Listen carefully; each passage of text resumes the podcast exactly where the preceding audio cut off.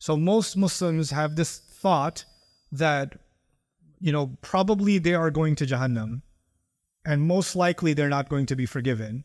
And probably they are a hypocrite, or probably their tawbah is not good enough, or probably their istighfar is not good enough. And all, all of this, like, uh, or my, their salah won't be accepted, or their dua, dua won't be accepted, or their intentions aren't pure enough. And there's a constant, like, negative, negative, negative, negative, negative.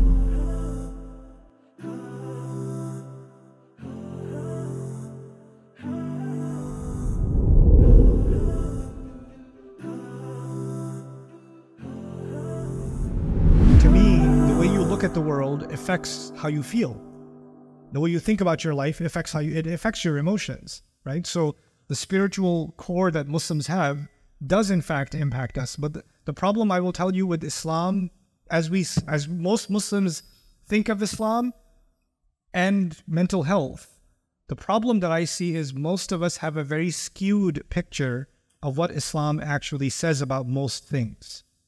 So we have a very guilt based understanding of our religion.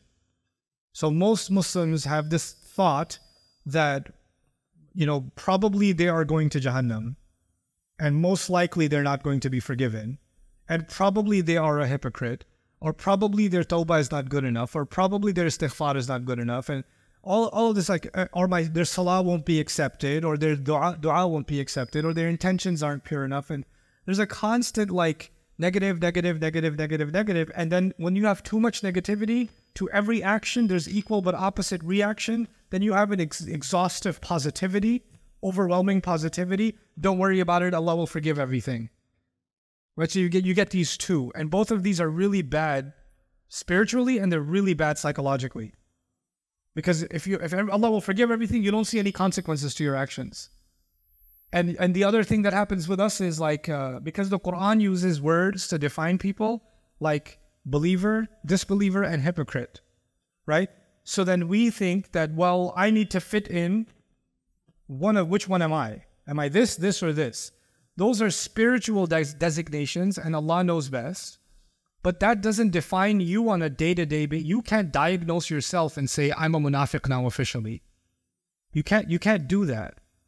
Okay, when, when Allah was talking about the munafiqeen, He was talking about a certain group of people, but like I was saying before, you shouldn't be designating yourself so rec- recklessly as a munafiq. If you're struggling with something, you know, a, a lady came up to me today, she says she struggles with wearing hijab sometimes because in, in funny enough, she has no problem wearing hijab outside in Germany, but when she goes to her own Muslim family, she struggles with wearing hijab because they're gonna make fun of her.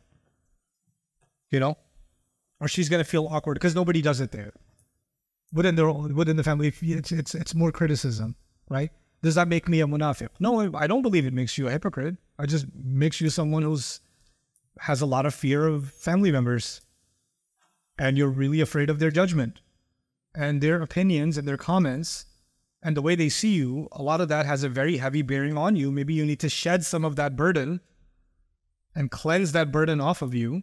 And that might take a little while, but then you'll feel more free. It's not even just about wearing hijab. You're just, you're living in a prison because other people are burdening you. And Allah does remove some of those burdens from us, doesn't it? But uh, therapy without any spiritual component can also be really problematic. It, it can be because you know therapy says you just need to, you know, you, the, your culture. There's a lot of uh, you know authority in your culture, and you have to be your own person. And then you go home and your mom says, "Hey, can you help with the dishes?" No, actually, I have to be my own person.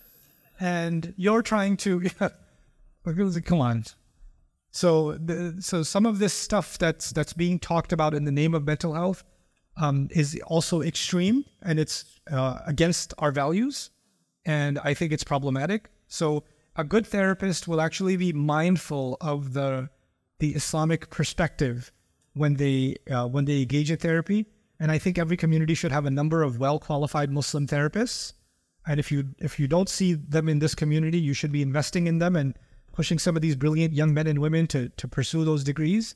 I highly recommend the Cambridge uh, Muslim College uh, or is it Cambridge Islamic College? I always mess those up.